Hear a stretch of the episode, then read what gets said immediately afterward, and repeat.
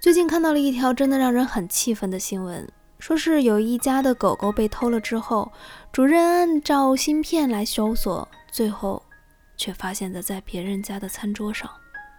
这让很多养狗、喜欢狗的朋友来说是很难接受的，因为这并不是一个流浪狗，这是有主人的宠物狗，它可能在家里会享受着很好的生活待遇，它是主人生命里和生活中都不可或缺的。